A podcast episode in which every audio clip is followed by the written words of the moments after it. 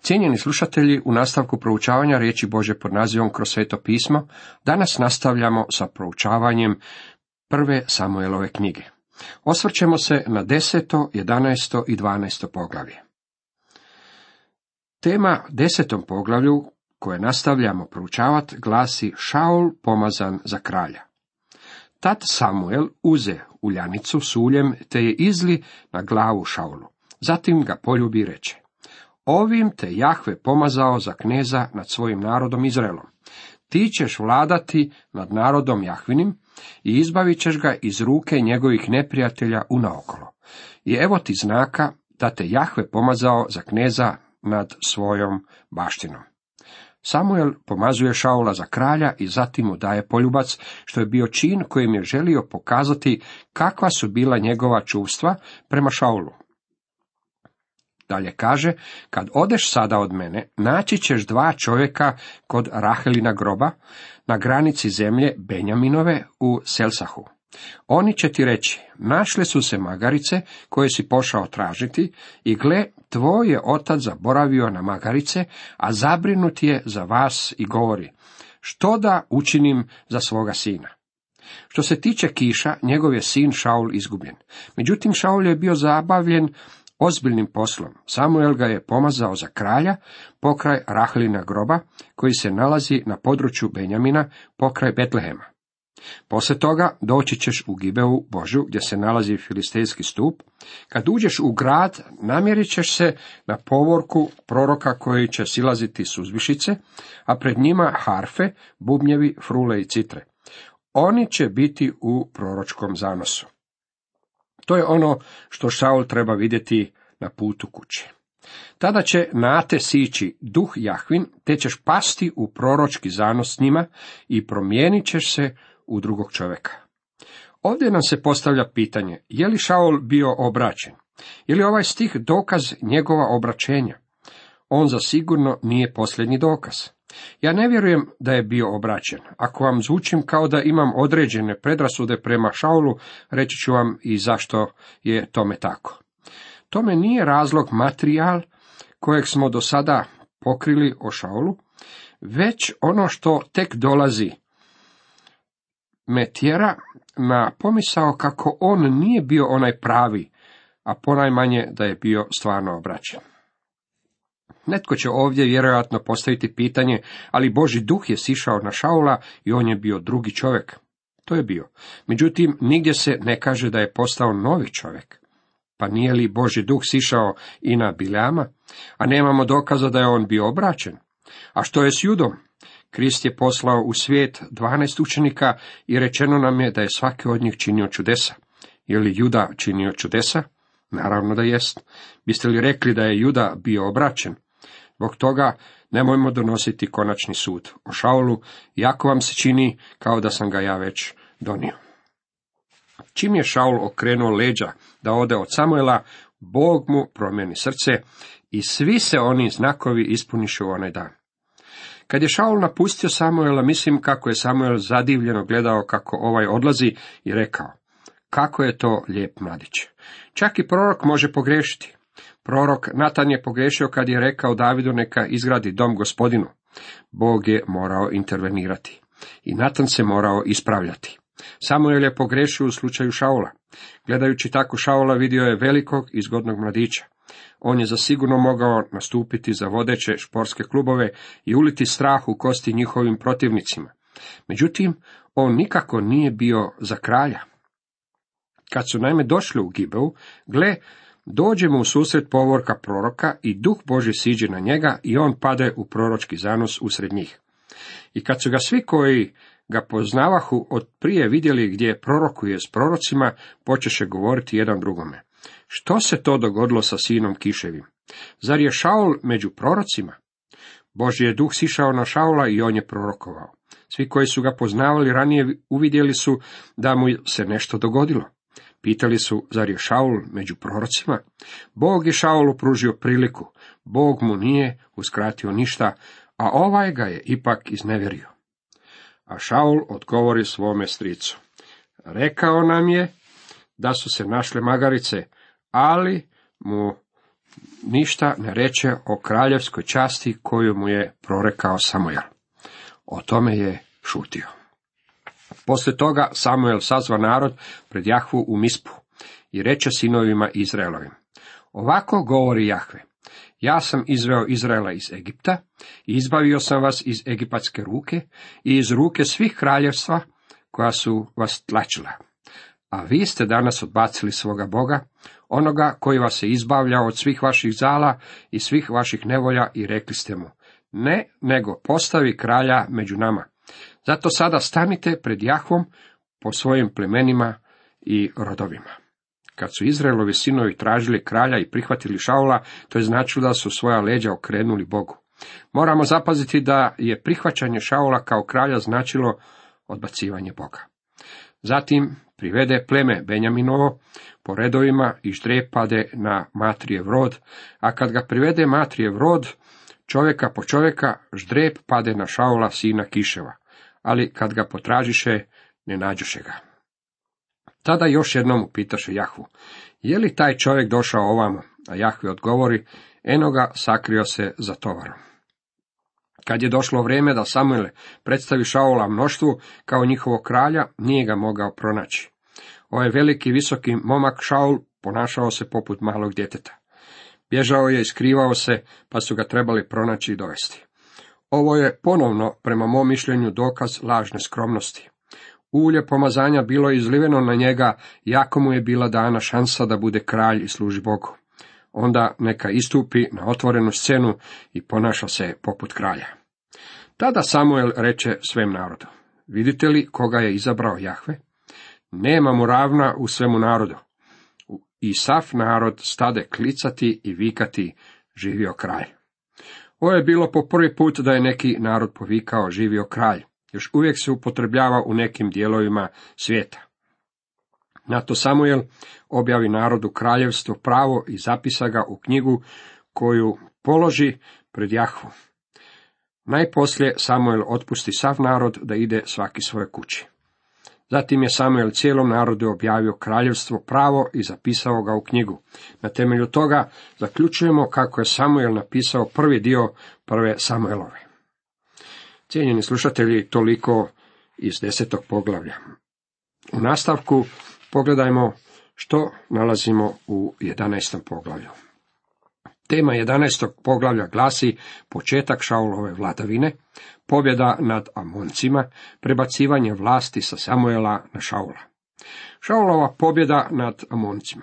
U prethodnom poglavlju rekao sam podosta oštrih riječi o kralju Šaulu, iako se činilo da zato nema nikakva temelja. Ja sam samo snažno sumnjao u njegovu izvornost.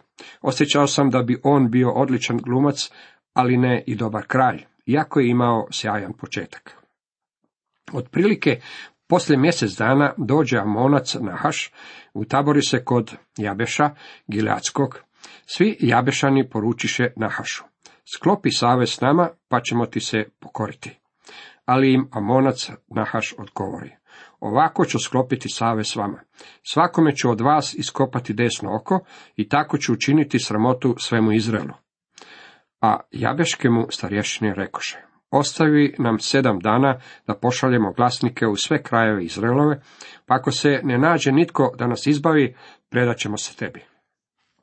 Ovaj zahtjev kojeg je Nahaš postavio pred Jabešane bio je užasan. Trebalo im je izbavljenje. I dođoše poslanici u Šaulovu gibovu, te izloziše sve narodu da čuje. Tada sav narod zaplaka iza glasa. A gle, Šaul je upravo išao za govedima iz polja, pa upita, što je ljudima te plaću? I pripovjediše mu što su rekli jabešani. Kad je Šaul čuo te riječi, duh Jahvin siđe na njega i silan gnjev uskipje u njemu. I uzeo on dva vola, i sjeće ih i komade razasla po poslanicama u sve krajeve Izraelove i poruči. Tko ne pođe za Šaulom i Samuelom, ovako će biti s njegovim govedima. I strah Boži obuze ljude, te pođoše kao jedan čovjek. Zapazite kako Šaul poistovjećuje Samuela i sebe. Mislim da Šaulovo ime još nije moglo stajati samo za sebe u to doba. Kad je Šaul zatražio od ljudi da pođu za njim i povezao svoje ime sa Samuelovim, ljudi su i došli. Pošli su i zbog toga što su se bojali dvije stvari. Bojali su se Šaula, ali i onoga što bi Amonci mogli učiniti njima. Sutra dan Šaulo razdijeli narod u tri čete, koje provališe u tabor o jutarnjoj straži i tukoše Amonce do najveće dnevne žege. A što preživje, rasprša se da ni dvojica ne ostaše zajedno. Šaul je podijelio svoje ljude u tri čete. Zatim su Izraelci udarili na Amonce i tako ih ubijali i gonili, da niti po dvojica nisu ostali zajedno. Svaki Amonac koji je uspio preživjeti žestoki izraelski napad, pobjegao je sam za sebe. Tada narod reče Samuelu, tko je onaj što je govorio, zar će Šaul kraljevati nad nama? Dajte te ljude da ih pogubimo. Neki su se Izraelci ranije bunili protiv Šaula kao njihovog kralja. Samuel je ignorirao tu opoziciju dok narod nije bio većinom naklonjen Šaulu. Način na koji se Šaul ponio prema Amoncima bio je katalizator za dobivanja pristranosti ljudi i slamanja otpora. Ali Šaul odgovori, neka se ne pogubi u ovaj dan nitko, jer je danas Jahve izvojevao pobjedu u Izraelu. Tada Samuel reče narodu, hajdemo u Gilgal, da ondje potvrdimo kraljevstvo. I sav narod krene u Gilgal i onda postaviše Šaula za kralja pred Jahvom u Gilgalu. Ondje žrtvovaše pred Jahvom žrtve pričesnice i ondje je Šaul sa svim Izraelcima slavio slavlje. Sada je cijeli Izrael prihvatio Šaula za kralja. Možda si mislite, gospodine propovedniče, vidite da ste bili u krivu, imali ste predrasude prema Šaulu, a vidite kako mu dobro ide. Da, očito je da je započeo svoje vladanje kao pravi kralj. Međutim, nastavimo čitati dalje. Šteta je što se priča o Šaulu ne završava na ovom mjestu. Prebacivanje ovlasti sa Samuela na Šaula. 12. poglavlje počinje Samuelovim labuđim pjevom. Tada Samuel reče svemu Izraelu. Evo ispunio sam vašu želju u svemu što ste od mene tražili i postavih kraja nad vama. Ovo je Samuelov labuđi pjev, njegov posljednji govor. Samuel je bio izuzetan čovjek, a sada je, evo, njegov nasljednik Šaul. Kada se podvuče crta u cijeloj toj matematici, izlazi da je Izrael odabrao kralja umjesto Boga. Usprkos tome, Bog će još uvijek na njih izljevati svoj blagoslov, ali samo ako mu budu poslušni. To je očito. Šaul je bio kralj i Bog će mu dati svaku šansu. I od sada će kralj ići pred vama, a ja sam ostario i osjedio i moji sinovi eto su među vama, ja sam išao pred vama od svoje mladosti pa do današnjega dana. Samuel je odrastao u šatoru sastanka. Život je provodio u akvariju, uvijek je bio pred očima javnosti. Vjerojatno niti jedan čovjek nije vodio tako javan život kao što je to bio slučaj sa Samuelom. Mnogo puta se u suvremenom društvu događa da netko iskrsne u javnom životu i ljudi ga prihvate tako kakav je. Ubrzo se nađe netko tko iskopa neku crnu mrlju iz njegove ili njene prošlosti i do jučerašnji heroj pada na zemlju, a ugled mu se razbija u tisuće komadića. Sa Samuelom nije bilo tako. Njega još kao malo dijete majka donijela je u šator sastanka. Cijeli svoj život proživio je pred očima ljudi. Zatim je ubacio i žalosno opažanje brižnog oca. I moji sinovi, eto su među vama. Drugim riječima, zašto ih niste prihvatili? Samuel ih je pokušao ubaciti na neki položaj, ali ih Bog nije želio. Ti momci nisu mu bili prihvatljivi. Evo me, posvjedočite protiv mene pred Jahom i pred njegovim pomazanikom, kome sam oteo vola i kome sam oteo magarca, koga sam prevario, koga sam tlačio, od koga sam primio mito da bih zažmirio na jedno oko. Ja ću vam sve natrag vratiti. Ovo je velika izjava od čovjeka koji je sve tolike godine bio izložen oku javnosti i koji je služio narodu kao sudac. Imao je mnogo prilika za bogaćenje, ali nije i podlijegao tim kušnjama. Samuel je jedan od najistaknutijih ljudi u Božoj riječi, a ipak je kao otac bio promašaj. Mnogi ljudi čiji je rad izložen oku javnosti su poput njega. Nekoliko je istaknutih kršćanskih vođa imalo djecu čiji su životi završili brodolomom. To je teško razumjeti, međutim tako je to bilo dok je ljudska obitelj starila tijekom stoljeća i tisućljeća povijesti. Samuel je rekao da ako je učinio išta od onoga što je nabrojio nekome od tih ljudi, on je spreman to i nadoknaditi. Bilo bi vrlo jednostavno nekome od tih ljudi, koji nije bio zadovoljan s nekom od Samuelovih presuda, istupiti i reći, evo, nisi bio fair prema meni, međutim, nitko nije istupio. Još im reče, svjedok je Jahve protiv vas i svjedok je njegov pomazanik u ovaj dan, da niste našli ništa u mojoj ruci. A oni odgovoriše, tako je. Samuelov život bi izdržao svaku inspekciju javnosti. Moglo ga se staviti pod najjači reflektor i povećalo ljudi. On je stvarno bio Boži čovjek. Samuel nastavlja pregledom Izraelove povijesti. Mnogi muževi koje je Bog učinio velikima razbili su ovu metodu. Mojsije ju je upotrebljavao Jošua i Gideon također, a sad ju upotrebljava i Samuel. U Novom Zavetu možemo vidjeti na primjeru Stjepana, kad je bio izveden pred veliko vijeće, kako je također u kratkim crtama prešao kroz povijest Izraela. Samuel podsjeća ljude na Božju vjernost i milost koju im je iskazao.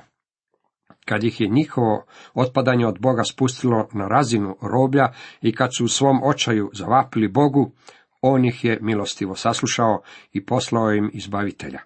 Samuel im govori, kao što je rekao kod Mispe, dovde nam je Jahve pomogao. Zatim prelazi na njihovo trenutno stanje i situaciju. I eto vam sada kralja koga ste izabrali. Eto Jahve je postavio kralja nad vama. Samuel im jasno stavlja na znanje kako je Šaul bio odabir naroda. Mnogi ljudi danas vjeruju kako glas većine ili odabir naroda predstavljaju Boži glas kao da se Bog mora složiti s većinom. Biblija je oprečna takvom razmišljanju. Općenito je manjina bliže definiranju Bože volje. Narod je želio Šaula. Bog je bio taj koji je odabrao Davida. Kakva promjena nastaje kad Bog vrši odabir? Ako se budete bojali Jahve i njemu budete služili, ako budete slušali njegov glas i ne budete se protivili njegovim zapovjedima, slijedit ćete Jahvu, Boga svoga, vi i kralj koji kraljuje nad vama. Samo zato što je Šaul bio odabir naroda, Bog neće odbaciti. Bog će mu pružiti svaku priliku. Ako li ne budete slušali Jahvina glasa, ako se budete protivili njegovim zapovjedima, tada će se ruka Jahvina spustiti na vas i na vašega kralja da vas uništi. Samuel govori o stvarima bez prikrivanja istine kako jest. Ako će ljudi služiti Bogu, on će na njih izliti svoj blagoslov. Ako ne služe njemu, na njih će doći sud. Bog će sada odgovoriti na ove riječi na dramatičan i čudesan način. Sada još jednom pristupite i vidite veliki znak koji će Jahve učiniti pred vašim očima. Nije li sada pšenična žetva, ali ja ću zazvati Jahvu i on će poslati gromove i kišu. I jasno ćete razabrati kako je veliko zlo koje ste učinili pred Jahvom tražeći sebi kralja. Tada Samuel zazva Jahvu i Jahve posla gromove i kišu onaj dan i sav se narod vrlo poboja. Jahve i Samuela. Ilija nije bio jedini čovjek koji je mogao zapovjediti munjama i gromovima da siđu s neba. On je zazvao luju, ali je Samuel to učinio prije njega. Ovo je, čini mi se, Boži pečat na Samuelov život. Gromovi i kiša bili su Boži. Amen na život Samuela kao Božeg glasnogovornika. I sav narod reče Samuelu, moli se Jahvi svome Bogu za svoje sluge, da ne pomremo, jer smo svim svojim grijesima dodali zlo, tražeći sebi kralja. Grijeh je bio što su ovi ljudi tražili kralja. Želeći vlast kralja nad sobom, kao što su to imali i drugi narodi, odbacivali su Boga. Ali Samuel reče narodu, ne bojte se, vi ste do duše učinili sve ovo zlo, ali sada ne ostavljajte više Jahvu, nego služite Jahvi svim svojim srcem. Prijatelju, nemoj dopustiti da ti grijesi i pogreške iz ranijeg života pokvare život. Bez obzira na to tko ste ili što ste učinili, ako se obratite Bogu za oprost i spasenje, On će vas prihvatiti, obilno blagosloviti. Nemojte si dopustiti da vam prošlost uništi budućnost i pokvari sadašnjost. Iskoračite u vjeri za Boga danas, moj kršćanski prijatelju. Ne priklanjajte se više ništavim idolima koji vam ništa ne koriste, ništa vam ne pomažu jer su samo ništavila. Držite se isključivo Boga. Ostavite idole na miru. Danas ima nekih crkvi koje iskušavaju nove metode. Očito ne svačaju da samo Bog može blagosloviti. Moramo se držati Boga i njegove riječi. Ja mislim da Bibliji nije potreban branitelj, potreban joj je tumač, potrebni su joj ljudi koji će njene istine objaviti cijelom svijetu. Više su nam potrebni uskličnici nego što su nam potrebni upitnici. A Jahve neće odbaciti svoga naroda radi velikog imena svoga, jer se Jahve udostojao da vas učini svojim narodom. Ovo je veličanstveni stih. Jeste li za sebe uzeli Bože ime? Je li on vaš spasitelj? Počivate li u njemu? On vas neće odbaciti. Bog nam poručuje kroz pisa poslanice Hebrejima u 13. poglavlju petom redku u življenju ne budite srebroljubci, zadovoljni onim što imate. Da on je rekao, ne, neću te zapustiti i neću te ostaviti. Kako je divan naš Bog. Njemu se svidjelo učiniti nas njegovim narodom. Zašto je Bog izabrao Izrael? Dok tražite odgovor na to pitanje, pogled uprite prema Bogu, a ne prema ljudima. Bog je to učinio i to je dovoljno. Možda je Bog odabrao vas, a neki se vaši prijatelji pitaju zašto. Važno je da nas je Bog odabrao i to je dovoljno. Hvala Bogu na tome. Mogao je proći pokraj mene, ali ja se radujem činjenici što on to nije učinio. Ova poruka koju Samuel daje Izraelcima je predivna. Nije li vam drago što ste na Božoj strani? Nije li to predivno što vi i gospodin možete biti prijatelji? Nije li veličanstveno što je on vaš spasitelj? On je za vas, a ne protiv vas. Želi vam pomoći. On je moćan pomoćnik prijatelju, kao što je i moćan spasitelj. On spašava do kraja. Dalje čitamo, a od mene neka je daleko da skriješim Jahvi, prestajući moliti za vas i upućivati vas na dobar i pošten put. Za ovih godina koliko se bavim objavljivanjem evanđelja preko radija, shvatio sam da mnogi ljudi imaju dar. To je dar molitve, ja vjerujem kako je on od Boga. Ima ljudi koji leže u bolesničkoj postelji, ali služe Bogu molitvom. Meni su potrebne njihove molitve. Posao ne svačam uvijek kao opterećenje, pa pronađem uvijek nešto vremena za putovanje zemljom. Uživam u svojoj opsežnoj službi i znam da je ona omogućena velikim dijelom zbog molitvi Božeg naroda. Jednom sam se rukovao s nekim čovjekom koji mi je tom prilikom rekao, znate, molim se za vas i vašu službu već godinama. Kad čujem ovakve riječi, najradije bih pao na koljena i zaplakao pred gospodinom. Velika je privilegija moliti za druge. Samuel je rekao, od mene neka je daleko da skriješim Jahvi prestajući moliti za vas. Pred svakim od nas stoji odgovornost molitve. Ja osjećam odgovornost moliti za određene ljude u Božoj službi koji su većim dijelom moji prijatelji. Bio sam u njihovim crkvama i upoznat sam sa problemima koji ih muče.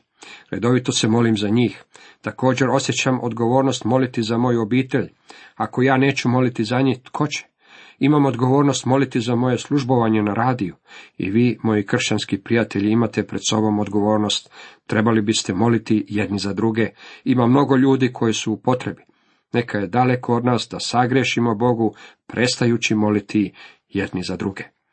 Samo se bojite Jahve i njemu iskreno služite svim svojim srcem, jer pogledajte kako se velikim očitovao među vama. Ako li budete činili zlo, propašćete vi i vaš kralj. Nedavno sam bio na jednoj utakmici. Sjedio sam pored čovjeka koji je navijao za drugu ekipu i mogu vam reći da je to činio svim srcem. Čim bi njegovi neprijatelji napredovali za centimetar ili bili u poziciji za zabijanje gola, ovaj bi čovjek vikao i sve snage iskakao od sreće. Pomislili biste da je opsjednut, kako li je samo navijao. Meni je to sve smetalo jer sam navijao za drugu ekipu. Međutim, dok sam gledao, nisam se mogao oteti misli želi da bih ja želio biti takav kad se radi o Božim stvarima. Prijatelji, moramo mu služiti svim svojim srcem. U ovom labuđem pjevu proroka Samuela nalazi se poruka i za svakoga od nas.